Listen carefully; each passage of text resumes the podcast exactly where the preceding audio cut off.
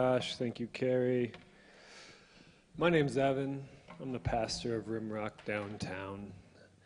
I want to start with really good news.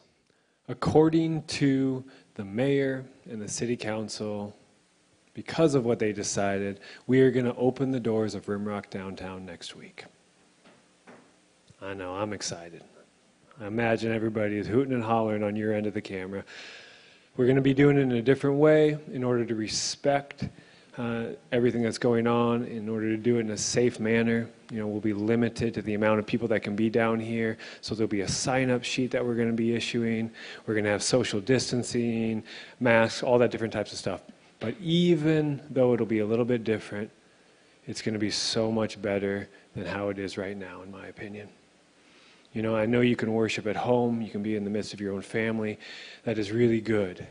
But some of the favorite parts of my weeks have been coming down here and worshiping with the worship team. There's just like two or three or four of us in here with them, but there's just, I can tell that this is how we are created to worship. To be in the midst of an environment where you are overwhelmed by people's love of God through their worship. So be watching for an email that Derek, the RD administrator, is going to be sending out on Sunday or Monday, kind of giving you more of an idea of what it'll look like Please only come down when you when and if you feel comfortable, um, and reach out if you got any questions. Uh, before we jump into the message, one last thing. As a teacher, I want to give you my desire behind these messages. You know, it is not to give you the tingle so that way you are inspired to come and listen to me more. My desire in everything that I lay out is for you to want to pursue the God of the Bible on your own. The reason why we look at the Bible every single week is to give you truths and tools so that way you can study the Bible on your own. You remember 5, 10% max of what we say, but if you take time after our messages or tomorrow and you read what we helped you unpack, I promise you, you're going to get so much more out of it. So please, just see this as kind of a uh, impetus or a catalyst for you to go much deeper on your own. All right, let's pray. Kind of still our minds so that way we uh, focus on what is true. God, we are here to know you more. We are here because we need you and we want more of what only you can bring. So please do that. Wherever we're at, you're bigger than this entire church that's completely spread out. Interact individually with our minds, and our emotions so that way we can better know you and live the life that you want us to live. Amen. All right, so we are in a series that we entitled Jesus in the Old Testament. And we've been telling you this every week of the series, but repetition is, is the way that most of us learn deeper principles. The God of the Bible does not change. He is not capricious and driven by emotion and situations. He is unchanging. So many things speak to this truth, like our natural world. How many times has the sun risen in the last 5, 10, 20,000 years? How well has the natural cycles, such as oxygen and water, been providing life to our planet? Without fail, we have been provided for. Another thing that speaks to his steadfast character is the history of mankind. Over the past month and a half, we've been looking at stories from the Old Testament, times in which the creator of everything directly interacts with humanity. In each of these stories that we examine, we see Yahweh, right, God the Father, acting and treating people in the way that Jesus did thousands of years later. If you take time to look at your life or ask somebody else about theirs, you will see that He treats you today the same way He did people in the Old and New Testament. My hope is in this series that if nothing else, you will gain a better, more concrete understanding of who the God that we worship is and who we can expect Him to be in our days to come. I promise you that this thought can be life changing. Last week, Ben looked at Exodus. This week, we're going to examine the days of the judges, the times when men like Gideon and Samson pulled off miraculous victories against powerful enemies. Most of us know about Samson killing a thousand men with a donkey's jawbone and getting seduced by Delilah. The book of Judges is an exciting, graphic, even provocative book. You know, if it was a movie, it would definitely be rated R. But it is also an extremely insightful analysis of humanity's broken nature and the way that God responds to it. My hope is that we walk away tonight with three things. One, that we will inevitably face hardship in this life based on our own choices and the choices of others. Number two, but our Creator is waiting to step in in order to deliver us in some form from our hardships. And three, He wants you to be a part of the deliverance that He is bringing. So the hardships will come, but God desires to step in to bring us salvation, and He wants to use us in the midst of that salvation. Now, before we start unpacking these, I want to give you a little context for the book of Judges.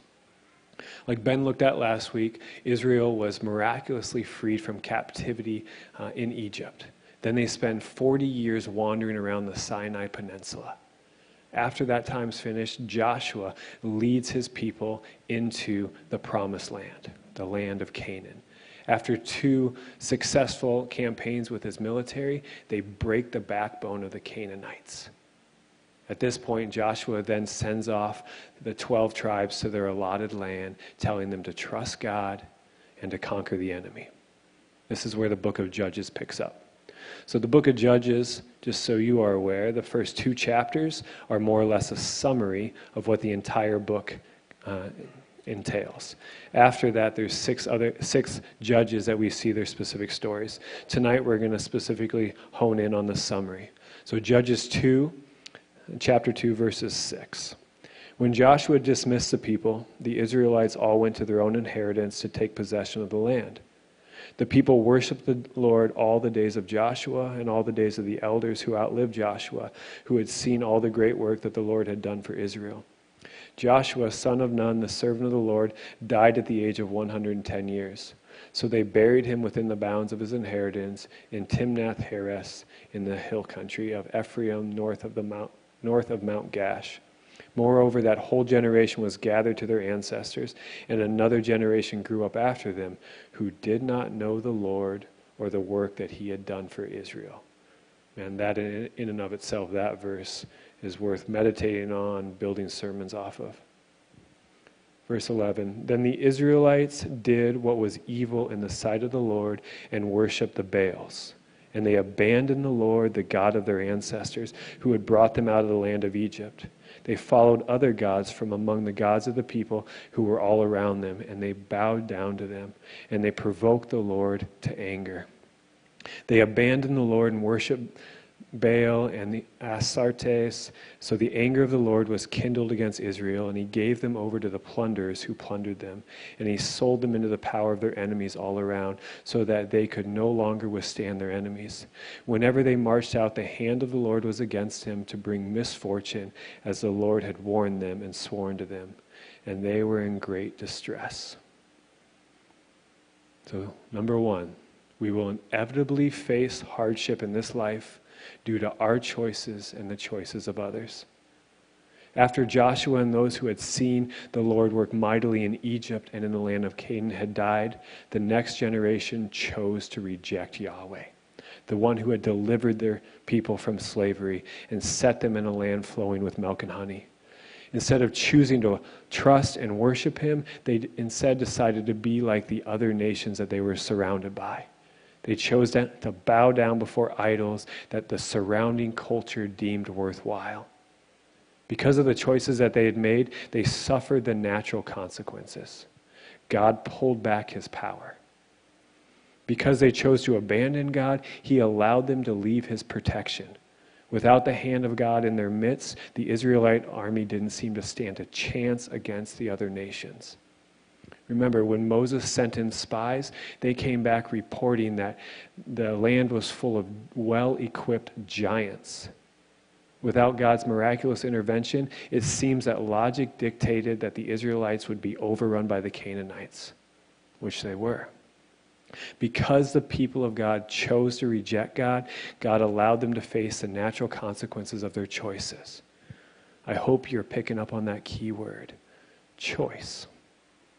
You know, the same is true for us. We have been given free will the ability or the freedom to make whatever choices we want to make. With free will comes not only the ability to choose, but also the natural consequences that come from our choices. You know, an analogy that's been really helpful for me, I don't know if I can bury it, is dominoes. Every day, there are endless dominoes standing in front of us just waiting for us to push them over. You know, one of these areas is how we treat people our spouse, our kids, our friends, our family, our coworkers, our neighbors, strangers. Are we kind? Are we patient? Are we loving? Or are we selfish, rude, judgmental, and spiteful?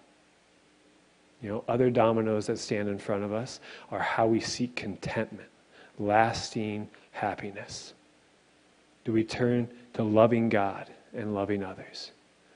Spending our time worshiping through prayer, studying the Bible, gathering with others, using our resources to glorify Him, and loving other people in the way that they want to be loved, being selfless?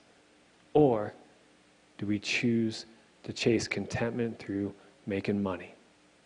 Becoming successful, getting people to think that we are as cool as we think we are because of how we look, the house we live in, the cars we drive, and the photos that we post on Instagram?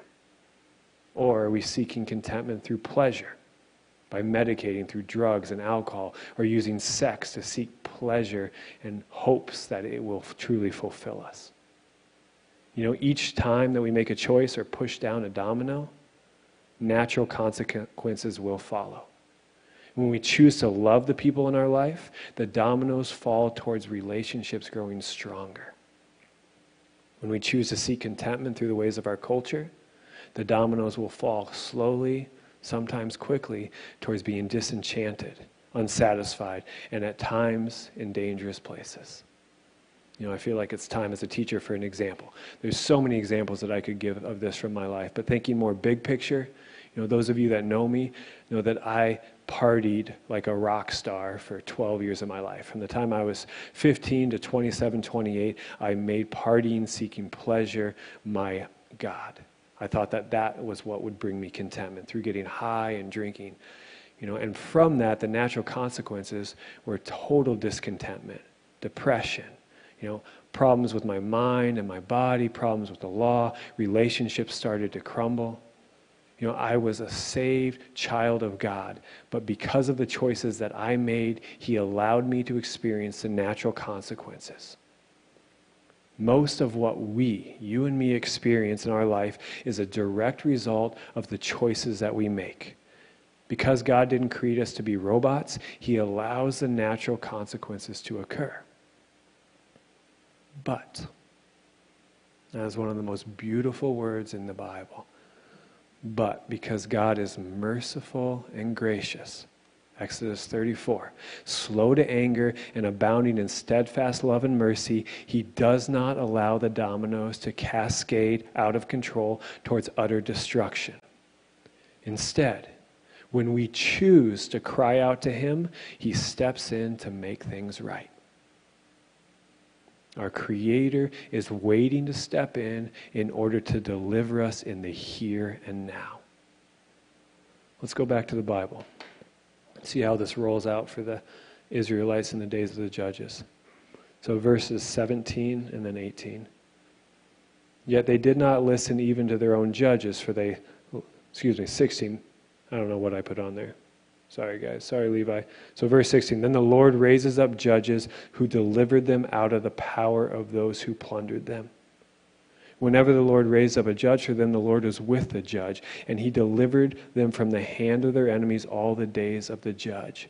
For the Lord would be moved to pity by their groaning because of those who persecuted and oppressed them when the people of Israel would be overwhelmed by the natural consequences of their choices, they would either realize their need for a God or be in a spot where they had no other choice, then they would cry out to the one who had made them into a nation, the one who had miraculously delivered them from slavery, to the one who had powerfully planted them in the land of Canaan.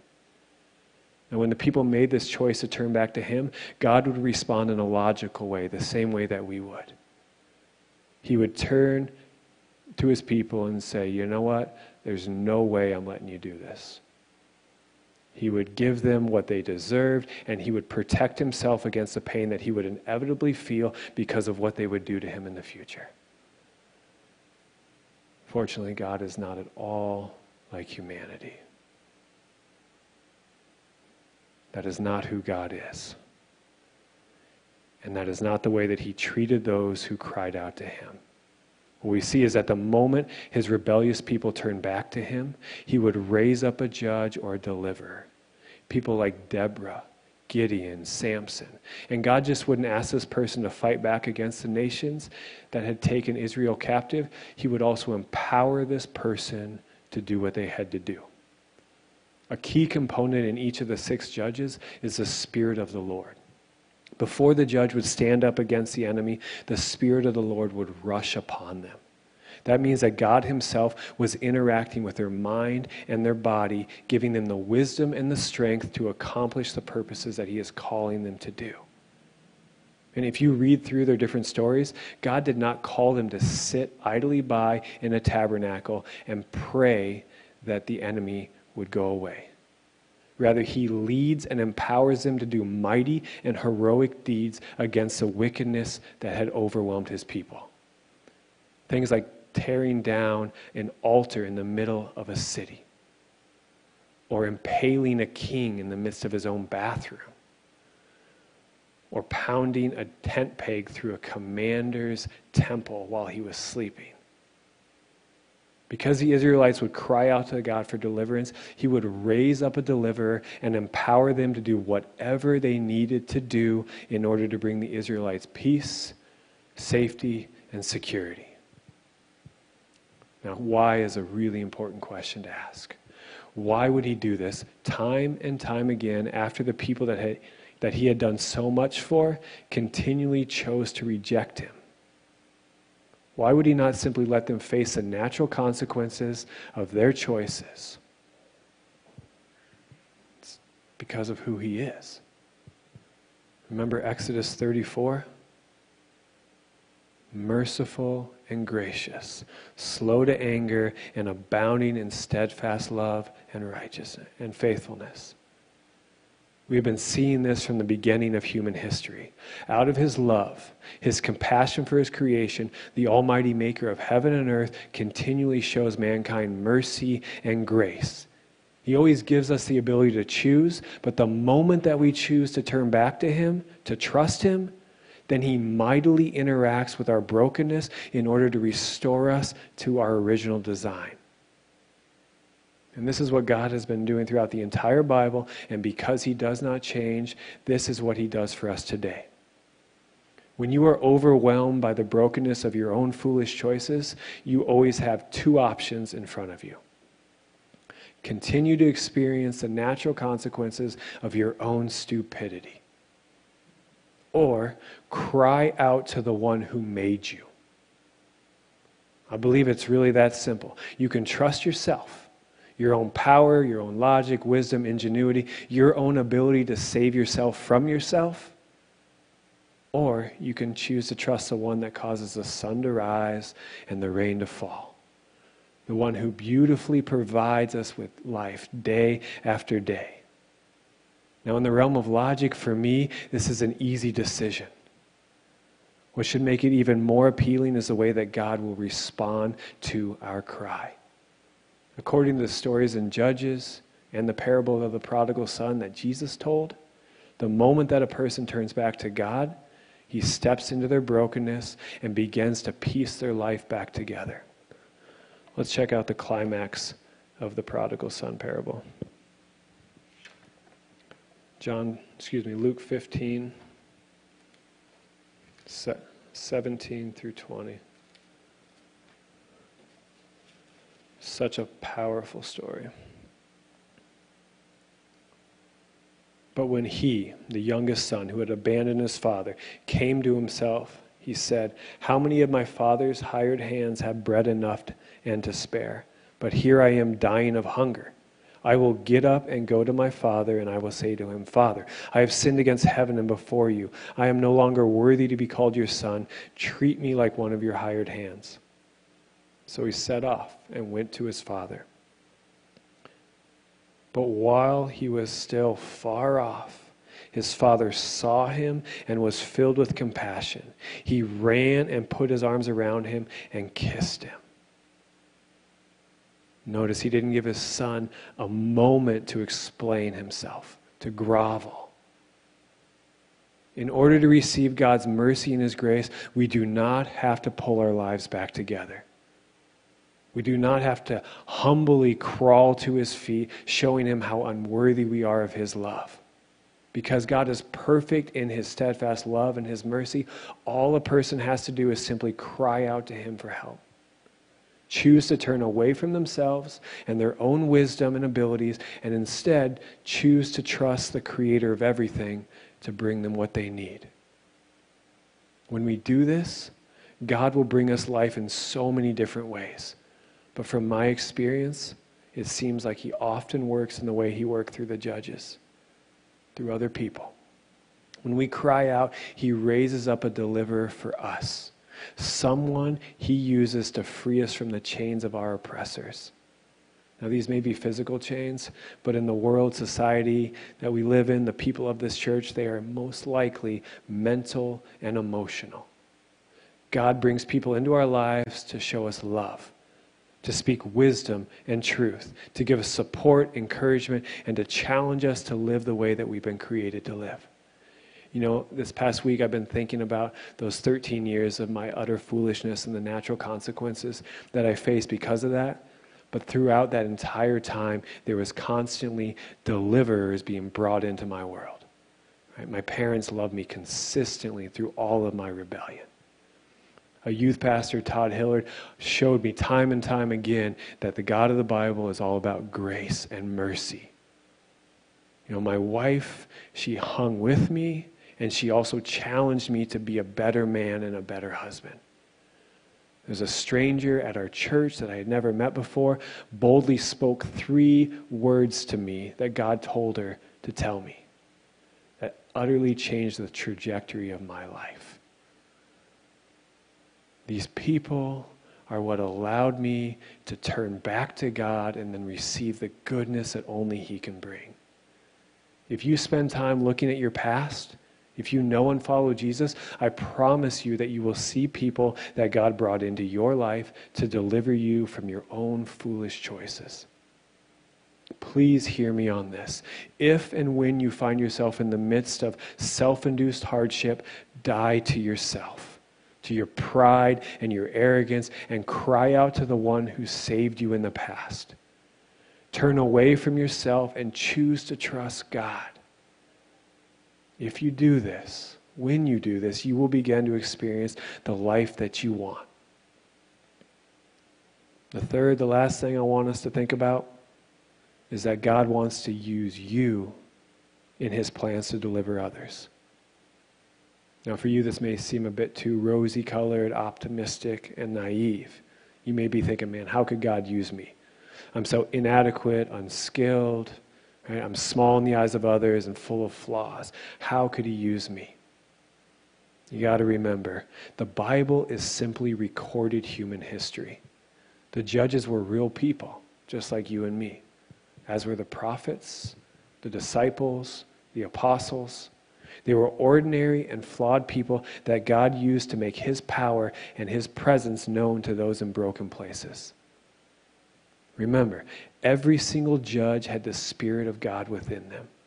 If you believe that Jesus is the Son of God who died for your sins, then you as well have received the Spirit of God. Take a moment to think about that. That can be so Christian cliche that I have the Spirit, but that means that God Himself, the creator of everything, is within your heart. That's your mind, your emotions, your willpower, those things that make you who you are, that drive you to do what you want to do. From this spot, He can guide, influence, and empower you to do things that are far beyond your normal, like deliver someone from bondage. And we are surrounded by people. I know it's a little bit different over the last month and a half. Whether you're physically surrounded or it's through technology, you are surrounded by people, your family, your friends, your neighbors, people from work, people from church, people who enjoy similar hobbies. I guarantee that within your community, there are people who are suffering the consequences of their own choices, big, small. How often do you ask God to bring His goodness into other people's lives through you? How often do you say, God, you can use me however you want to use me in the lives of the people in my community? Instead of sitting back and wondering when someone is going to help that person, why not be create, courageous and ask God to use you to bring His goodness to their lives? Ladies and gentlemen, we are alive during this time and in this place for a reason. God has given you talents and gifts for specific purposes.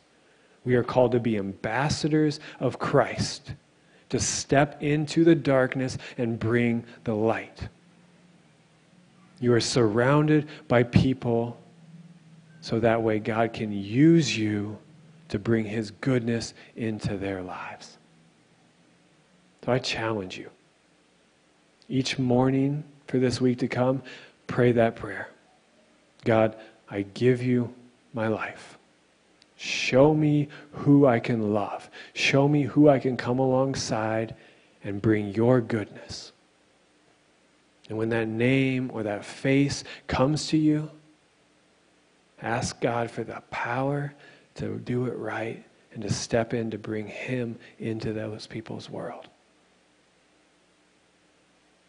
You know, one thing that's really important that we must always remember is that we are his representatives. We are not their savior. Our goal is to lead them to the true judge. You know, an interesting part about the way the book of Judges is written, you know, there's a total of six judges. Symbolically, in Hebrew, six is incomplete. And each time that you see a judge do what they do, their effects upon the enemy gets less and less. By the time you get to Samson, the sixth judge, he never frees Israel completely. And he himself gets thrown into bondage.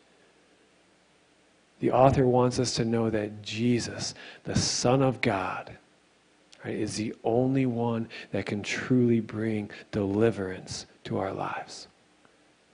So, as you interact with these people, as you boldly step into their lives, it's not about what you can do for them, but rather about who you can lead them to.